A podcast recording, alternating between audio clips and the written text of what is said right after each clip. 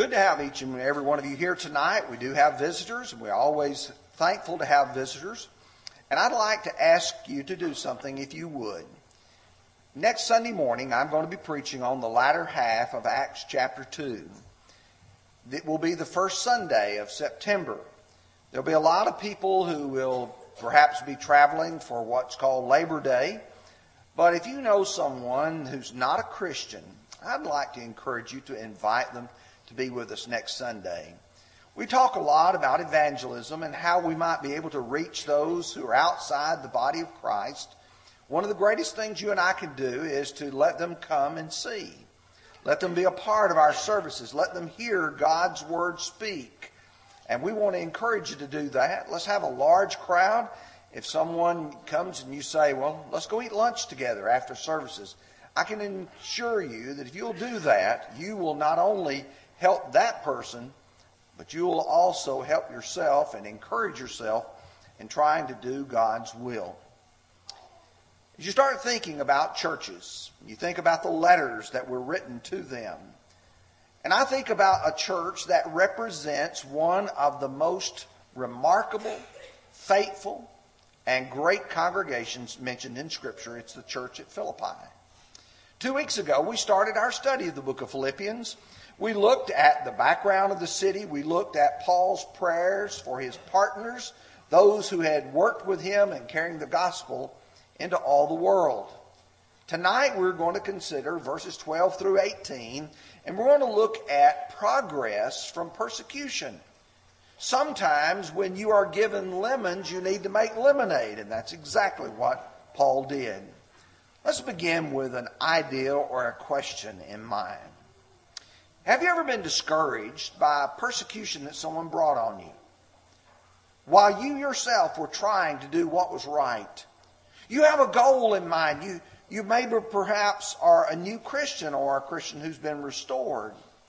Now you have a renewed sense of enthusiasm. Maybe even a, you've been to a lectureship or you've been to a gospel meeting and you've heard somebody motivate you, to encourage you. And you say, okay, now I'm going to do what's right. I'm going to be evangelistic. I'm going to try to reach out.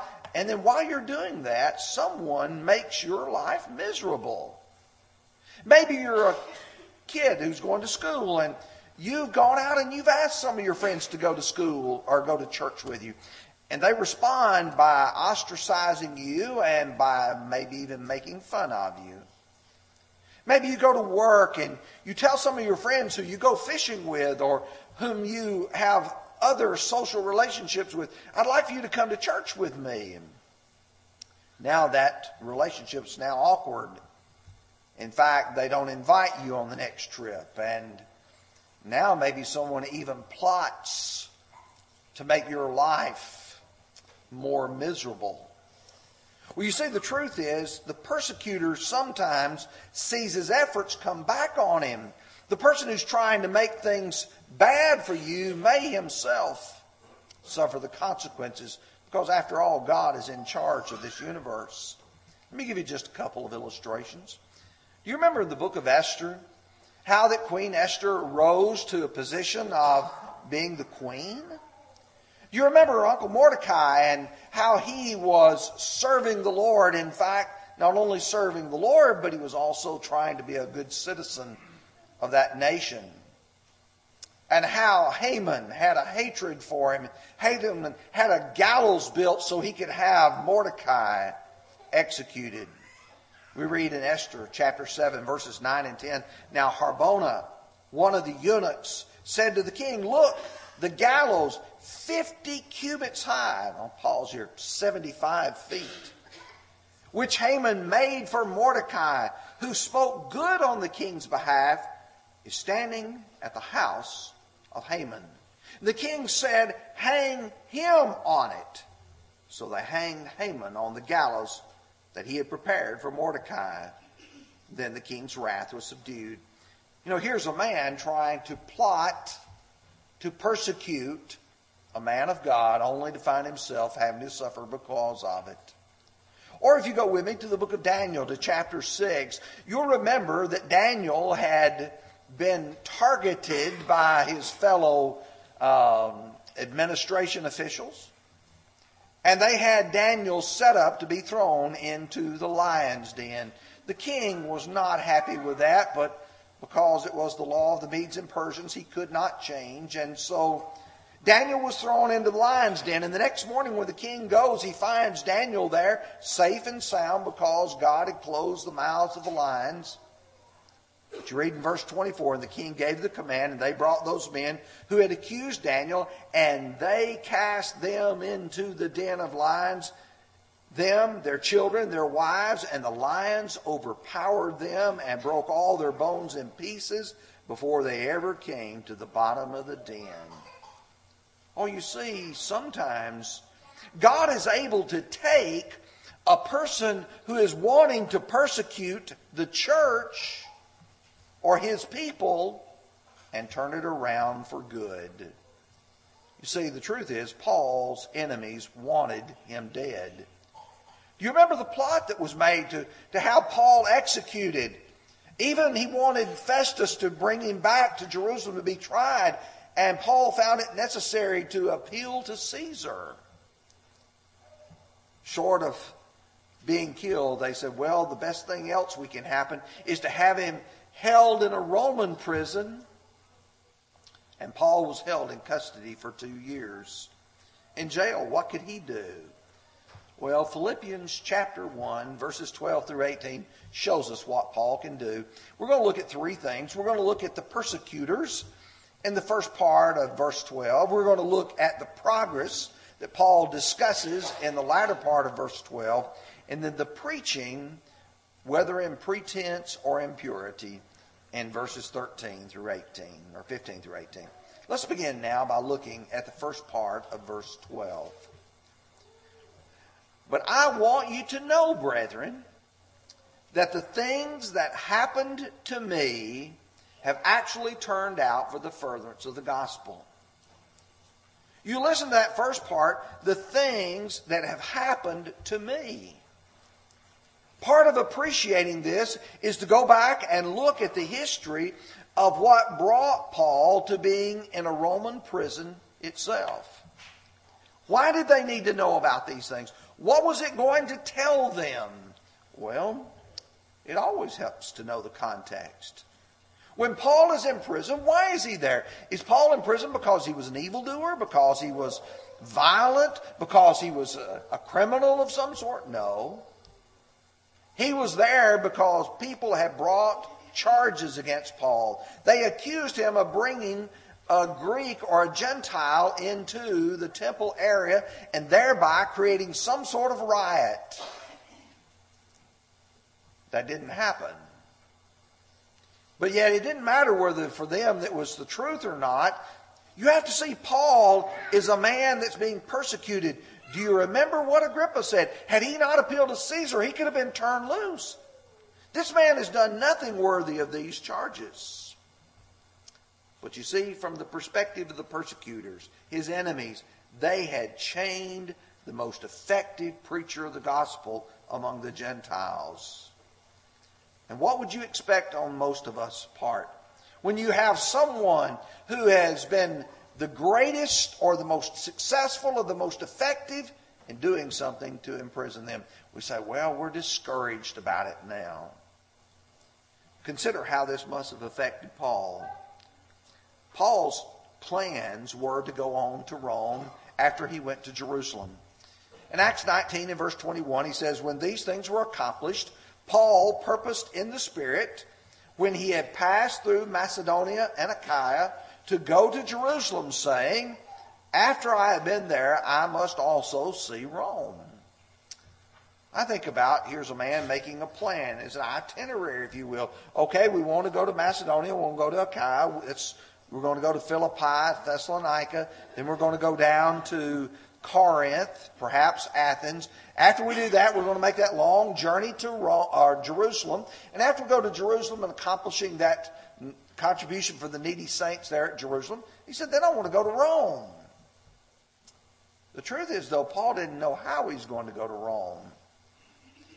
But he learned that while they could chain him, they did not have the ability to chain the gospel. Paul would tell Timothy in 2 Timothy 2 9, For which I suffer trouble as an evildoer, even to the point of chains, but the word of God is not chained. You can put a chain around Paul's hands, but you can't put a chain around the gospel that Paul preaches. Paul was then able to see the chains as an opportunity. When he writes the Colossians, at the same time he's writing the Philippians, he says, Meanwhile, praying also for us that God would open a door for the word. Now you think about that. Paul's in prison, but he said, Pray that God will open a door for the word to speak the mystery of Christ, for which I am also in chains, that I may make it manifest as I ought to speak. I've got an opportunity, I've got an ability now, and I want to be able to do that. The church might have seen this as a defeat or a setback because of these persecutors, but you and I have to see it for what it really is. Brethren, I want you to know the things that have happened to me. Look back at them. Well, he's going to say, let's look at the positive part of it. Look again at verse 12. He says, The things which have happened to me have actually turned out for the furtherance of the gospel. The furtherance of the gospel. It didn't hurt, it helped. You know, there are things that hinder the gospel. There are things that hold it back. You know, I can think of what Paul would say in 1 Corinthians chapter 9 and verse 12. He's talking about himself and his not being paid because he didn't want to do anything that would cause trouble. So he says, Nevertheless, we have not used this right, but endure all things lest we hinder the gospel of Christ. Do you know who's the most effective person at hindering the truth? us. All the persecutors, they're not the ones who are effective at it. People can see the persecutors for what they are. It's only when you and I ourselves start saying and doing the wrong things that we hinder the gospel. In Galatians 5 and verse 7, you ran well. Who hindered you from obeying the truth? That was false teachers who had hindered the truth. Romans 1 and verse 18, Paul would write in the American Standard reading, For the wrath of God is being revealed from heaven against all ungodliness and an unrighteousness of men who hinder the truth in unrighteousness. That's when we live that way that we hinder it. But Paul said the persecution actually helped to further the gospel because it was able to get the gospel into new places. I'm not going to go down the path right now, but I will tell you that when you read the book of Acts and you get to Acts chapter 8 and you have the persecution that arose following the stoning of Stephen, you might look at that and say, oh man, the church is having a terrible time. But it says, they therefore went everywhere preaching the word. Because of the persecution brought on the church in Jerusalem, not only is the gospel now in Jerusalem, it's going everywhere.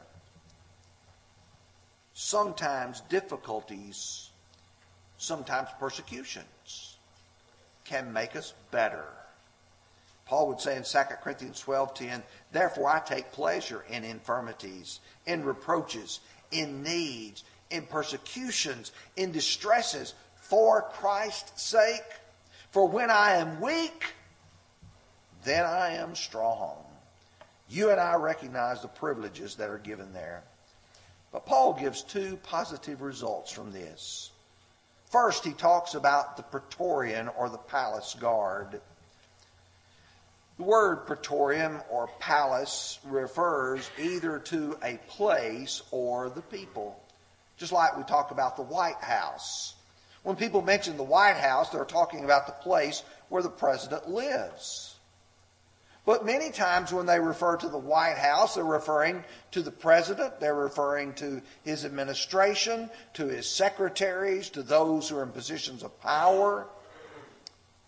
Listen to Mark 16, or Mark 15, 16. I'm going to work, get verse 13 and then verse 16. He said, So it's become evident to the whole palace guard and to all the rest that my chains are in Christ. When Paul got there and people got to know him and they got to understand who he was, they understood this man's here because he's a Christian. This man's not here because he's an evildoer. There's not an evil bone in his body now. Mark 15, verse 16 said, Then the soldiers led him, that is Christ, away into a hall called Praetorium, and they called together the whole garrison. Acts 23, verse 35, he said, I will hear your accusers when, uh, when they have come. And he commanded him to be kept in Herod's Praetorium, or Herod's, Herod's palace. And then Philippians 4, verse 22 All the saints greet you, but especially those who are of Caesar's household. Boy, let that sink in. All those who are of Caesar's household are greeting you. That means there were people who are now in Caesar's household who are Christians. How did that happen? Paul was given the privilege of preaching to people he would likely never meet were it not for his imprisonment. But the second thing, according to verse 14, is the brethren became more confident to speak boldly and without fear. You look at Paul, you look what he did. He taught the truth. How's it turning out? It's turning out very well. And most of the brethren in the Lord, having become confident by my chains, are much more bold to speak the word without fear. Sometimes when you see somebody stand up, you say, I can do that too. I can be faithful too. Let me tell you, young people, if one of your fellow classmates is trying to do what is right, you know what you need to do? You need to walk over there and stand with him. Stand with her. Let it be known that you are a child of God. Now let's approach this third aspect here because this is something that Paul is going to draw attention to. He has tried to preach the gospel to those who are in need, but verses 15 through 18 tells us there are some who are not doing that.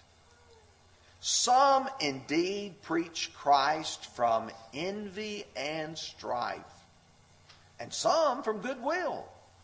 The former preach Christ from selfish ambition, not sincerely, supposing to add affliction to my chains, but the latter out of love, knowing that I am appointed for the defense of the gospel. What then? Only that in every way, whether in pretense or in truth, Christ is preached. And in this I rejoice, yes, and I will rejoice. Both groups in this passage are preaching the truth. Paul could not rejoice if there was someone over here preaching error. Someone was preaching something that God had not instructed. So don't misunderstand the context here. Both sides are preaching the truth, and with that is good. But Paul draws attention to one group's motive as being by envy. That's resentful of the advantage of somebody else. Envy is when you look at someone else and they have worked real hard and now they've gone out and they bought them a new car and you say, I don't, I wish they didn't have that. When it comes to the success of preaching the gospel, you and I should never be envious of another congregation or another preacher of the gospel or another Bible teacher because we're all in the same group. We're all on the same team. We're all trying to work together. Paul said their motivation is also by strife, to be contentious in preaching the gospel, they're not trying to make people Christians as much as they are being contentious with the message they preach. Do I know some gospel preachers with whom I agree doctrinally, but they act ugly? Oh, I know a bunch of them. I wish I could borrow some of them from Facebook. I mean, they, they say things in such a way that they want to turn people away from the truth. Paul said they are motivated by a selfish ambition. That's a party spirit.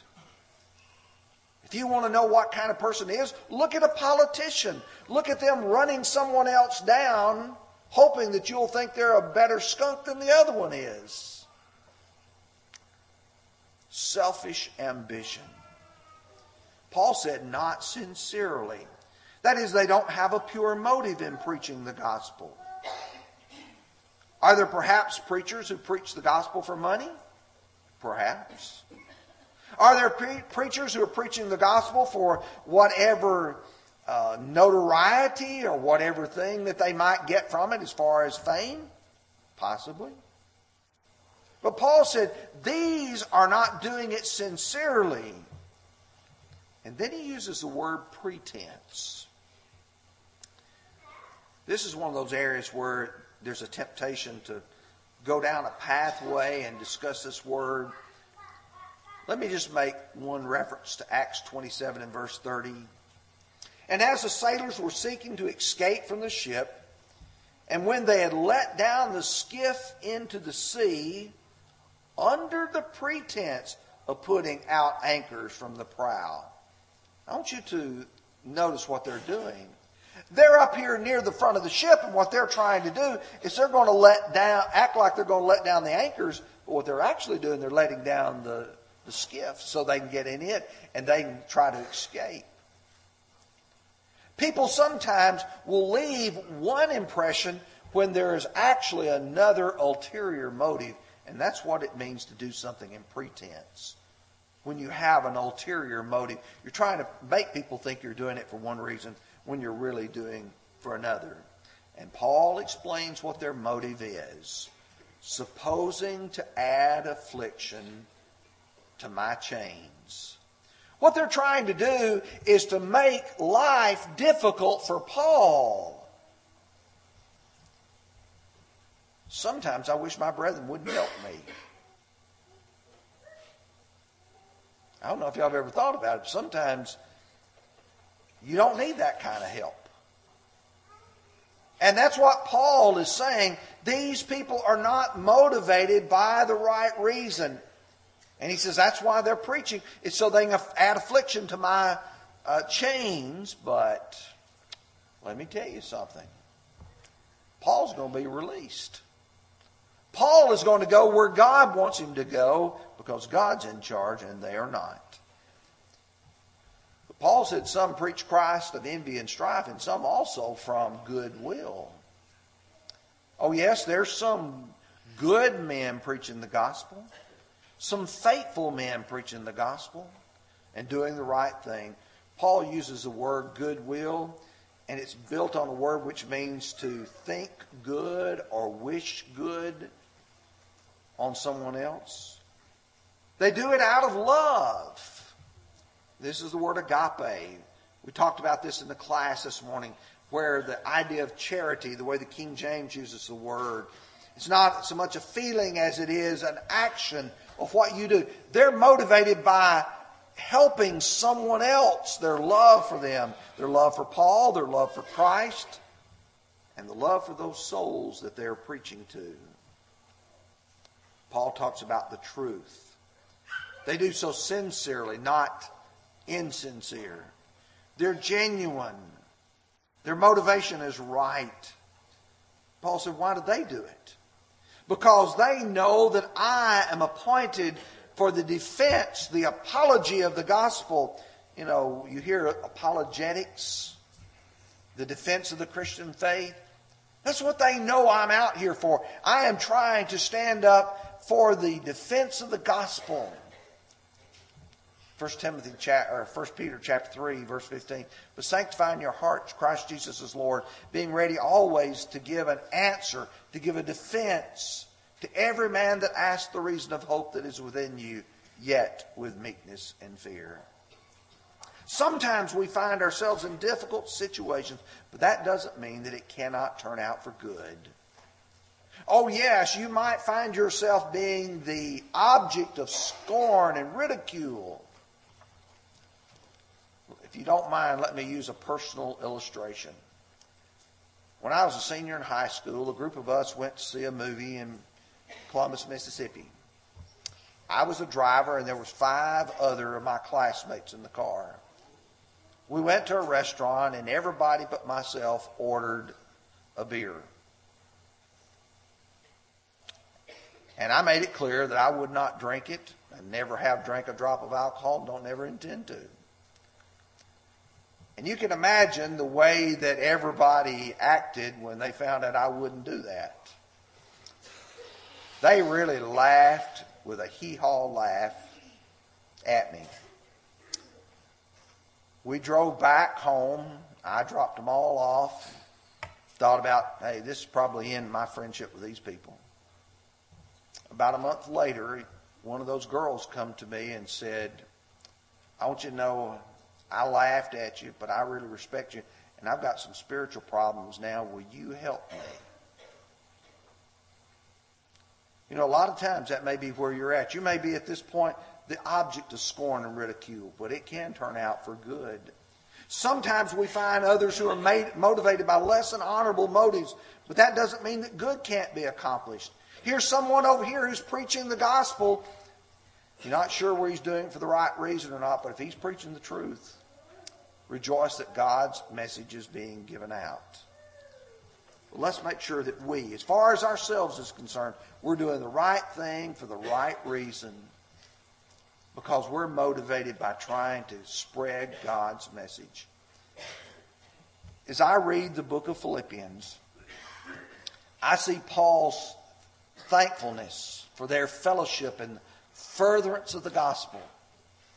I see him asking for them to pray for him. I see them as a people who are also suffering as Paul is suffering, suffering with him. And he's trying to motivate them.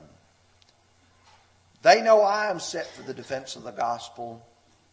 I hope you are as well. And I hope as you and I study through the Bible that we take confidence, we take courage, we find some boldness to say, Will you go to church with me next Sunday? We're going to study Acts chapter 2. And we're going to study what happens when people say, Men and brethren, what shall we do? Tonight, if you need to become a Christian, we're going to sing the song, Are You Coming to Jesus Tonight? If you believe that He's the Christ, why not repent of your sins, confess your faith in Him, and be baptized? If you are a Christian and there's sin in your life that's not been dealt with, if it's private, it's personal, pray to God. Don't let it remain to your charge. If it's public and you want your brethren to know of your repentance, come forward. Let's pray together. Would you respond as together we stand and sing?